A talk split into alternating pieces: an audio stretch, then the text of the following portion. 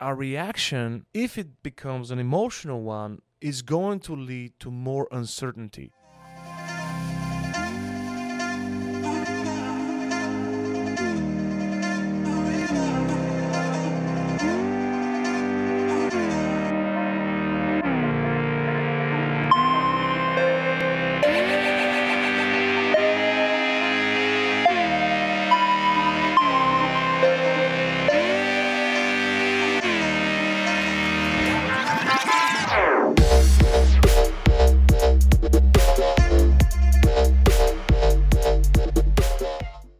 Good morning, champ. Welcome to Chief here, professional problem solver, coming to you live for another episode of Wake N' Make. Today, we're going to talk about leadership. We're going to talk about how not to act emotional first when you hear bad news. Great leaders have something in common. They're always logical when they hear bad news. They always think of their next move so they can protect themselves and their team or their family because they're responsible for them. That's why great leaders don't have the comfort, they don't have the ability to be emotional when they hear bad news. It's so critically important for them to be responsible and logical instead of emotional because if they don't, then many other lives are impacted. So, great leaders are actually mentally strong because when they hear bad news, they act logically instead of emotionally. I remember Godfather, Marlon Brando, and Vito Corleone.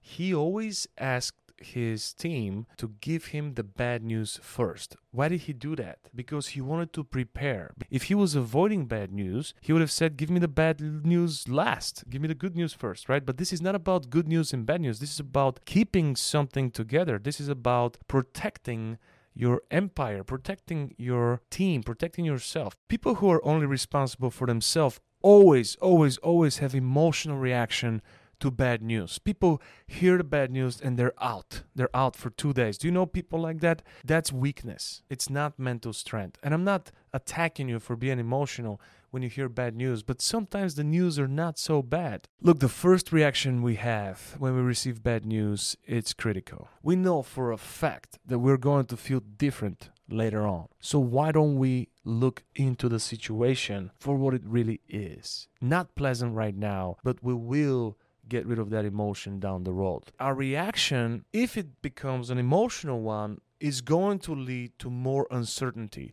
There is no progress in the problem. Problem is not being solved. So it continues to stink, it continues to grow. And by the time we heal from the emotion, it might be too late. Every one of those bad news is time sensitive. So unless we take logical steps, unless we think about our five next moves, we might miss the opportunity to turn this problem into an opportunity. Does that make sense? Even though it feels like a gut punch, it doesn't necessarily that it's a bad thing. There are so many problems in my life that I end up turning into opportunities because I have this approach, because I have this mindset. Think of all potential outcomes, positive and negative. When you hear bad news from now on, give the logic a priority so you could heal faster, become certain and clear when no one is expecting you to. Let's make it a great day.